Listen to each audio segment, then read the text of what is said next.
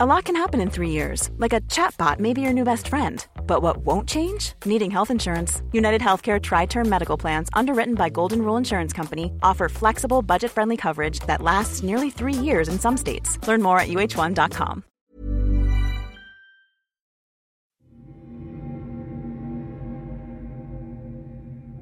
The Exorcism of Ira. Bago ko po simulan ang aking kwento, pinabati ko po ang lahat ng bumubuo ng kwentong takip silim. Tunay pong napakahuhusay ninyong lahat. Itago nyo na lamang po ako sa pangalan Jao. Dati po akong praile sa isang kilalang Catholic order dito sa Manila. Labing dalawang taon ng buhay ko ay nakalaan sa simbahan bago ako magdesisyon na iwanan na ang pagpapari para tuparin ang pangarap kong gumawa ng mga obra. Mahilig po ako sa sining.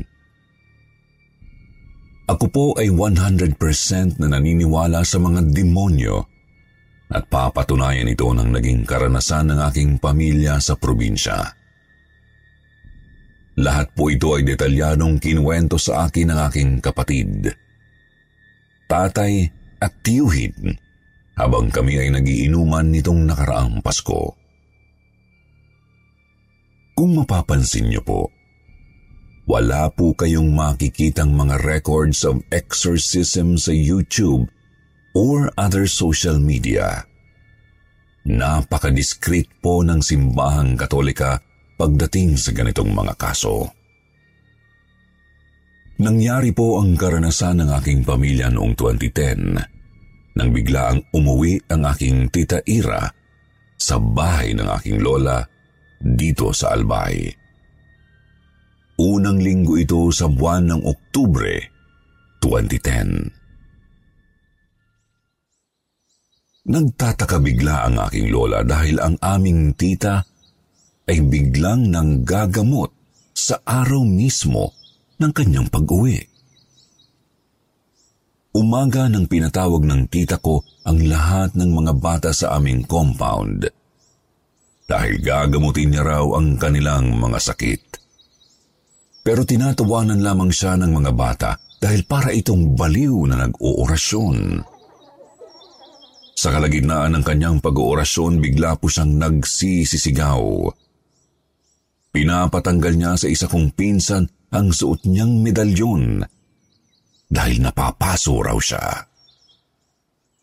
Dahil lumaki kami sa relihiyosong pamilya, madalas kami ay nagsusuot ng sagradong medalyon. At ng oras na yon, suot ng aking pinsan ang Saint Benedict Medal. Pilit niyang pinapahubad ang medalyon dahil hindi raw ito kailangan ng pinsan ko. Tinatawanan siya ng mga bata dahil para sa kanila ay umaarte lang siya. Hindi kinatuwa ng tiyuhin ko ang ginagawa ni Tita Ira. Pinagsabihan siya nitong napakaingay. Uuwi-uwi raw siya at saka manggagamot na parang baliw. Pinatitigil na siya ni Tito sa ginagawa niya. Lumipas ang ilang araw, nakikita ng aking lola na nagsasalita si Tita Ira na parabang may ibinubulong ito sa hangin. Iniisip ng aking lola na baka may pinagdadaanan siyang mabigat na problema dahil bigla itong umuwi sa bahay. Pero, alas dos imedya ng madaling araw, naalimpungatan ng tatay ko. Nang dumilat siya ay una niyang nakita ang Biblia sa altar ng aming bahay. Nagtataka siya kung bakit nakabukas ang Biblia. Nilapitan niya ito at tiningnan. Nasa pahina ito ng Salmo 83. O God, do not remain silent. Do not turn a deaf ear. Do not stand aloof, O God. See how your enemies growl, how your foes rear their heads. With cunning they conspire against your people. They plot against those you cherish. Come, they say, let us destroy them as a nation, so that Israel's name is remembered no more. Ang pagkakasabi ng tatay ko, alas tres ng madaling araw ng kanyang binabasa ang salmo. Kasabay nun, ay nagsisigaw at nagwawala sa kwarto niya si Tita Ira.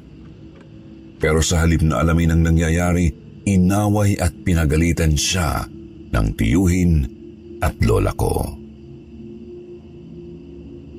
Sa sumunod na araw, kinamusta sila ng tatay ko pero sinabihan siya ni lola na baka raw may problema sa pag-iisip si Tita Ira kaya nagkakaganoon. Hindi naman naniwala ang aking tatay sa kadahilan ng wala sa history ng lahi namin ang may problema sa pag-iisip. Kaya nagdesisyon ang tatay ko na kupkupin pansamantala si Tita Ira para maiwasan ang pag-aaway nila ng aking tiyuhin.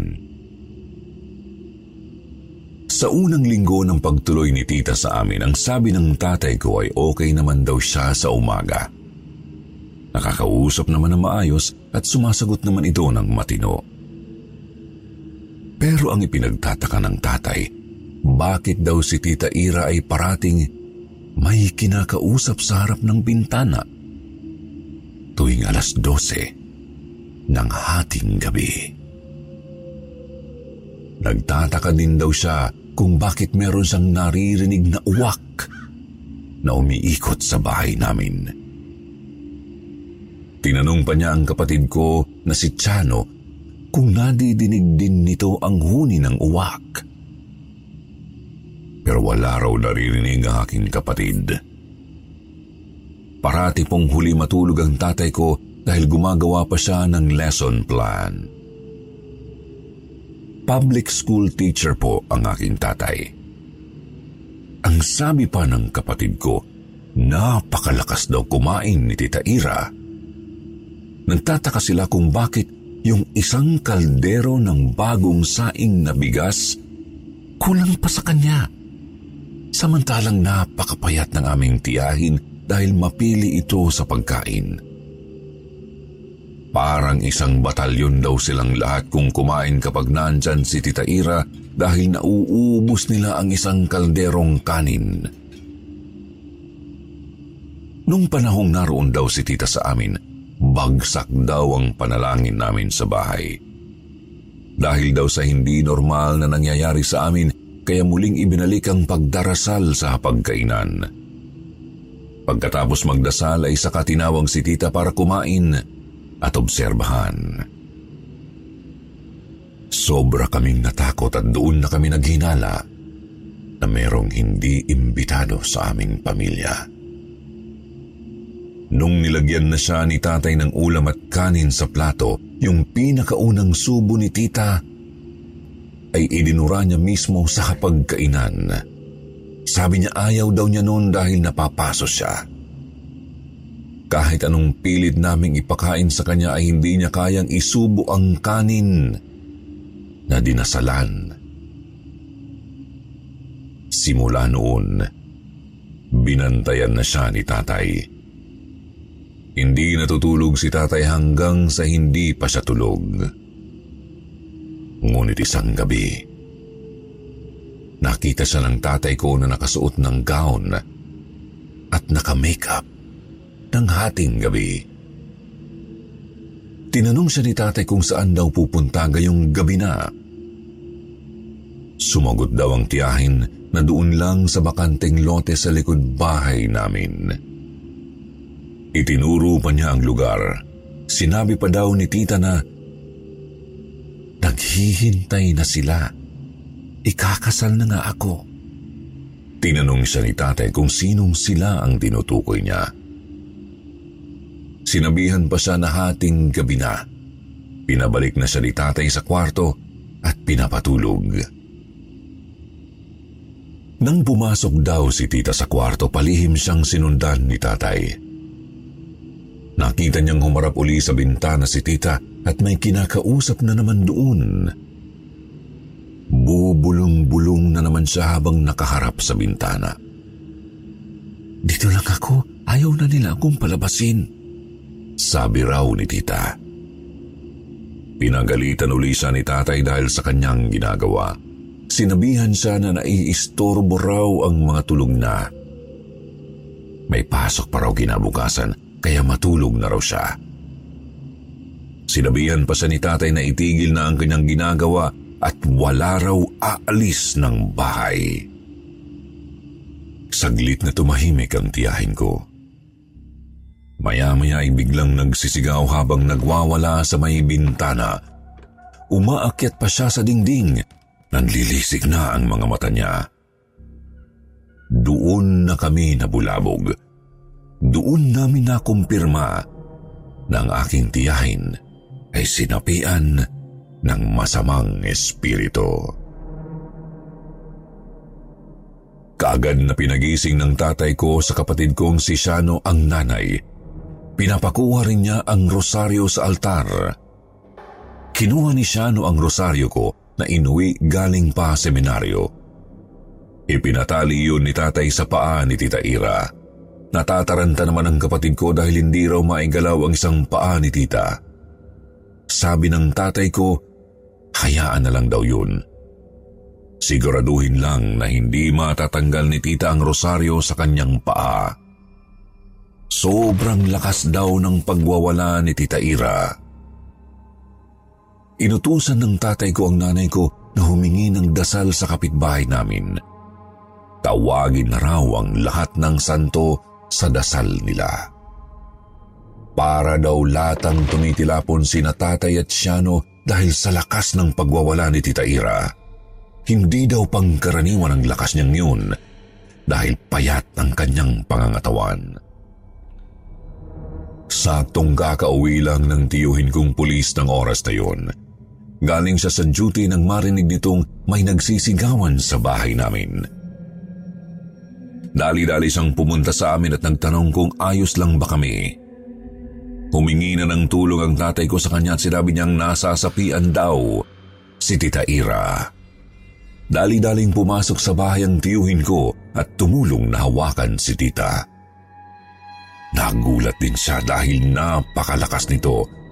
Paghawak pa lang daw sa paa ni tita ay sinipa na ang tiyuhin ko at agad na tumilapon sa aparador. Umabot ng mga alas tres ng madaling araw ang pag-atake ng mga demonyo, sabi ng tatay ko. Noong matatalo na raw nila sa lakas si Tita Ira, kontrolado na raw nila dahil sa tulong rin ng kanilang dasal. Bigla raw huminga ng malalim ang tiyahin ko. Isang napakalalim na paghinga ang ginawa niya. Pagkatapos, bigla siyang nawalan ng malay. Nagreklamo pa raw ang tiyuhin ko sa amoy ng hininga ni Tita Ira. Amoy asupre raw ito. Ang kwento pa nila, habang nangyayari raw yun, Nagsilabasan ang napakaraming ipis sa ilalim ng kama ni Tita Ira. Sobrang daming ipis na halos mapuno daw yung dingding ng kwarto namin. At laking pagtataka nila kung bakit sa oras na yun lang nagpakita ang mga ipis na yun. Pagkatapos ng ipis, meron din daw napakalaking palaka ang lumabas sa ilalim ng kama. Triple daw ang laki nito kumpara sa natural na palaka. Ibinakuha ng tatay ko sa kapatid ko ang holy oil. Pagkabigay daw ni Shano ng holy oil sa tatay ko, kaagad na nagtanda ng pakrus si tatay sa sahig malapit sa pintuan gamit ang langis habang binabang I'm Sandra, and I'm just the professional your small business was looking for. But you didn't hire me because you didn't use LinkedIn jobs. LinkedIn has professionals you can't find anywhere else, including those who aren't actively looking for a new job but might be open to the perfect role, like me. In a given month, over 70% of LinkedIn users don't visit other leading job sites. So if you're not looking on LinkedIn, you'll miss out on great candidates like Sandra. Start hiring professionals like a professional. Post your free job on linkedin.com/people today. Millions of people have lost weight with personalized plans from Noom, like Evan, who can't stand salads and still lost 50 pounds. Salads, generally, for most people, are the easy button, right? For me, that wasn't an option. I never really was a salad guy. That's just not who I am. But Noom worked for me. Get your personalized plan today at Noom.com. Real Noom user compensated to provide their story. In four weeks, the typical Noom user can expect to lose one to two pounds per week. Individual results may vary. Gitang salitang God is good, God is powerful, God is merciful. Pagkatapos daw nun, hindi na makalabas ng kwarto ang palaka. Nagtataka daw sila kasi wala namang pinto ang pintuan sa kwarto. Pero hindi makalabas ang palaka. Pilit itong lumalabas pero bumabalik din sa loob ng kwarto na parang bolang tumatalbog pabalik. Pinakuha uli ni tatay ng barbecue stick ang kapatid ko. Pinatuhog niya ang palaka at pinaihaw. Napakabaho daw ng amoy nito sabi ng kapatid ko. Amoy asupre din ang palaka habang nasusunog. Nagtanong ang tiyuhin kong pulis kung kailan pa raw nangyayari sa tita ko yun. Sabi ng tatay ko, magdadalawang linggo na mula nang kunin nila si tita sa bahay ni na Lola. Kaya ganoon na rin katagal na walang maayos na tulog ang pamilya ko. Kinuha raw nila si tita dahil palaging inaaway ni Tio Olan at hindi rin naaalagaan ng maayos. Ikinuwento na rin ni tatay ang mga nasaksihan niya nang si tita ay nasa bahay na. Ang sabi ng tiyuhin kong pulis, dadalhin daw nila sa albularyo si Tita Ira dahil hindi na raw ito normal. Kinabukasan, pagkatapos magtanghalian, pinagayak na si Tita Ira para dalhin sa albularyo. Pumunta naman sa bahay ang lola namin para tingnan ang kalagayan ni Tita Ira at nagulat daw ito sa kanyang nadiskubri. Ang sabi ng lola ko sa tatay ko, nakita raw niya si Tita Ira na nasa lababo at mayroong hinuhugot sa gilagid. Nagulat daw siya dahil biglang may limang pirasong pako na nalaglag mula sa bibig ni Tita Ira. Tinanong pa ni Lola si tita kung bakit siya may pako sa bibig. Sino raw ba ang kaaway niya? Sumagot naman si tita Ira na hindi raw niya alam. Basta raw palaging masakit ang gilagid niya. Hindi rin daw siya makatulog sa gabi dahil sa mga masasamang panaginip. Sinabihan pa ni Lola si tita na bilisan sa paggayak dahil sasamahan daw siya sa albularyo. Pero nang paalis na po sila, ayaw nang umandar ng tricycle ng tito ko. Kahit na gumagana naman ang makina nito. Pinilit daw niyang paandarin ang tricycle nang biglang tumalsik ng napakalayo ang tambutso ng motor. Nung oras na yun, biglang sinapian ulit si Tita Ira habang nakasakay sa tricycle. Pilit daw nilang pinapakalma si Tita Ira pero napakalakas daw nito. Dinuduraan niya raw sila at binubughan ng hininga na amoy asupre habang tumatawa ng nakakakilabot. Habang tumatagal ay nagiging amoy bulok na daga ang hininga ni Tita. Sa sobrang baho raw nito ay kinuha ni tatay ang scapular sa pitaka na ibinigay pa sa kanya ng albularyo. Ipinasok daw niya yon sa bibig ni Tita Ira. Nagulat raw sila ni Lola dahil hindi na makapagsalita si tita at bigla siyang nanahimik. Nang hina rin daw ito. Pagkatapos noon gumana na ang tricycle at si Tita Ira daw ay parang piping naglalaway. Pero ang titig niya ay matalim na parang gusto silang patayin. Hapon na nang sila ay makarating sa bahay ng albularyo na sa kabilang bayan pa. Pagkakita sa kanila ng albularyo, pinapasok agad sila sa bahay. Ang sabi raw nito may sumusunod daw sa kanila. Alam na raw ng albularyo na darating sila ng oras na yun. Nung ipinapasok si Tita Ira sa bahay ng albularyo, nagwawala siya kasi ayaw nitong pumasok. Napapaso daw siya. Nag-aapoy daw ang sahig ng bahay. Nagkatingi na naman ang tatay at lola ko dahil wala namang apoy at hindi naman nakakapaso ang sahig. Tiles pa nga raw po ang sahig ng bahay ng albularyo. Sa loob daw po ng bahay ng albularyo ay puro mga rebulto ng mga santo at Panginoong Heso Kristo. Dinasalan na raw po at inorasyonan ng albularyo si Tita Ira nang maipasok nila sa loob ng bahay. Pagkatapos daw po noon, may lumabas na isang langaw sa bibig ni Tita Ira. Naggulat ang tatay at lola ko sa kanilang nakita.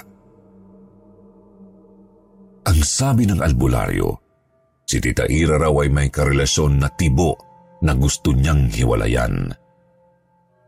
Pero ayaw makipaghiwalay sa kanya ang tibo na yun. Dinala siya ng tibo sa isang grupo ng kulto at ginawang tahanan yung katawan niya ng iba't ibang ligaw na kaluluwa at masasamang espiritu. Kaya huwag raw magtaka si na lola at tatay kung bakit daw iba-iba ang ugali ay pinapakita ni tita. Yung kaluluwa raw ni tita ay wala na sa katawan niya Dinala na kung saan saang lugar ng mga espiritong sumapi sa kanya. Nag-utos ang albularyo na bilhan siya ng isang daang kandila na kulay puti. Dadasalan daw niya si tita gabi-gabi para maibalik ang kanyang kaluluwa. Pinauwi na rin sila dahil delikado na raw silang maabutan ng gabi sa daan. Baka may sumabay pa sa inyo kung magpaabot kayo ng gabi sa daan. Pagdating nila sa bahay, pinagpahinga na nila si Tita Ira pagkatapos ng hapunan. Naalala ng tatay ko yung scapular na nakabalot sa tela. Nagtataka siya kung ano ang laman nito. Pagbukas niya raw ng tela ang nakabalot ay lahat ng pangalan ng mga santo sa litanya. Doon niya naalala noong ipinasok yun sa bunganga ni Tita Ira hindi na siya makapagsalita. Kinabukasan mayroong hindi magandang nangyari kay tatay. Paggising niya, wala na siya sa sarili. Sobrang bigat ng pakiramdam niya pero pinilit pa rin niyang magtrabaho. Naaalala niya habang nagmamaneho ng motor. Nakatulog daw siya. Pero ang sabi ng co-teacher niya, nakarating daw siya ng eskwelahan na iba ang itsura. Ang sabi pa raw ng co-teacher niya, pagkapasok daw niya sa paaralan bigla siyang nagwawala at nagsisigaw sa gitna ng grass field. Natakot ang lahat ng guro at estudyante. Nagpatawag daw sila ng pari. Nang bumalik na raw ang kanyang ulirat, bigla siyang napahagulgol habang hawak-hawak ni Father ang kanyang ulo. Nagtanong pa raw siya kung ano ang nangyari at bakit naroon si Father. Bakit daw siya ay pinagpe-pray over? Ikinwento sa kanya ng mga kasamahan niyang guro na nasapian siya. Tinawagan na rin daw ng mga kasama niya ang kapatid ni tatay na si Tito Pai na isa ring pari. Sinabihan din si tatay na mag-leave muna para makapagpahinga. Naisip daw ni tatay na baka nalipat sa kanya ang ibang masamang espiritu na sumasapi kay Tita Ira dahil sa parati siyang exposed sa hininga ng tiyahin ko kapag ito'y sinasapian.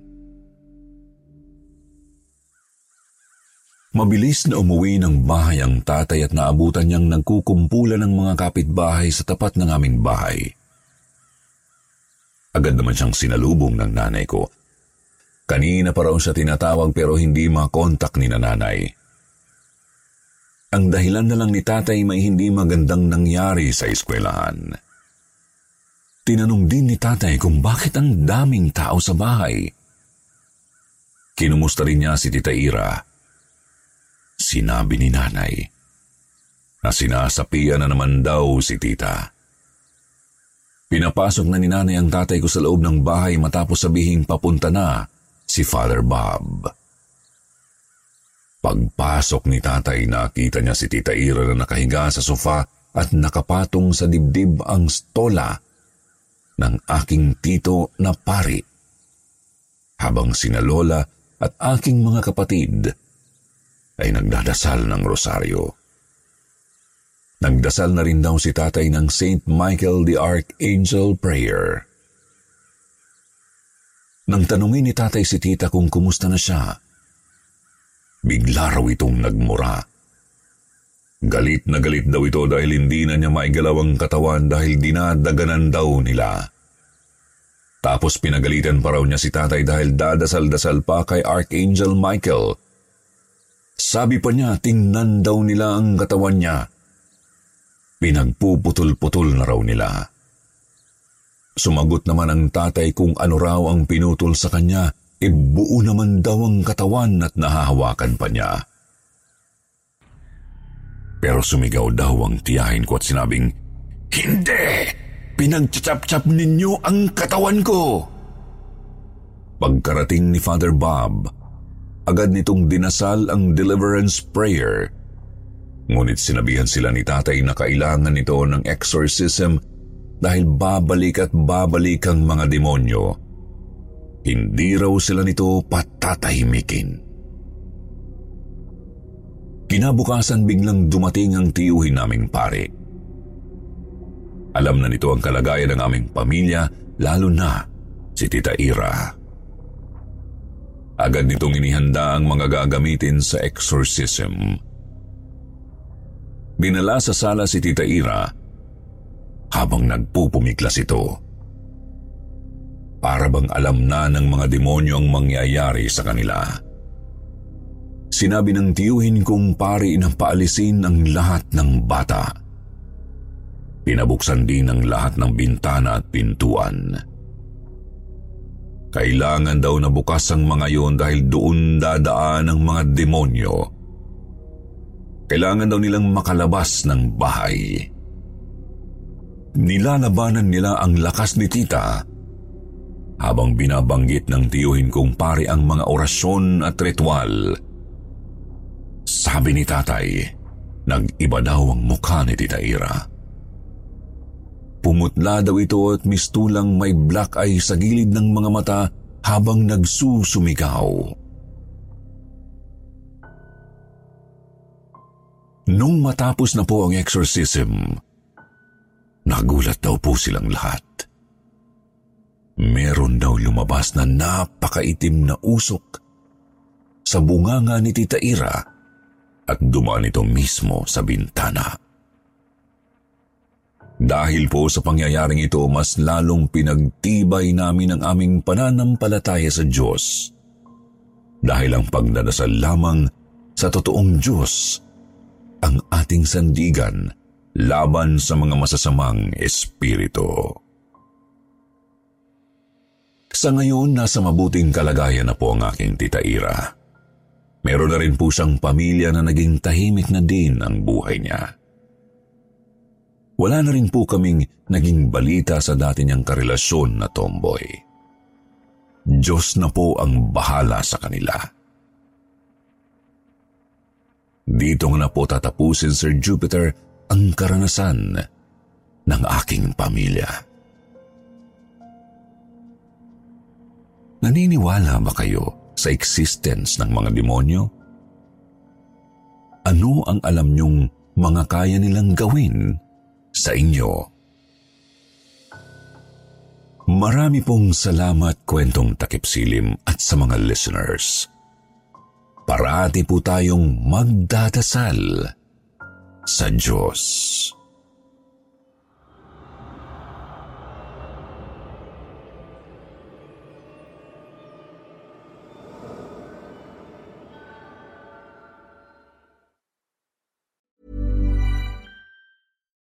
It's Paige DeSorbo from Giggly Squad. High quality fashion without the price tag. Say hello to Quince. I'm snagging high-end essentials like cozy cashmere sweaters, sleek leather jackets, fine jewelry, and so much more. With Quince being 50 to 80% less than similar brands.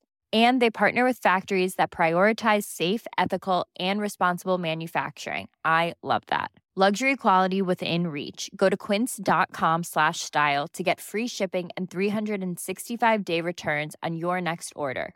Quince.com slash style.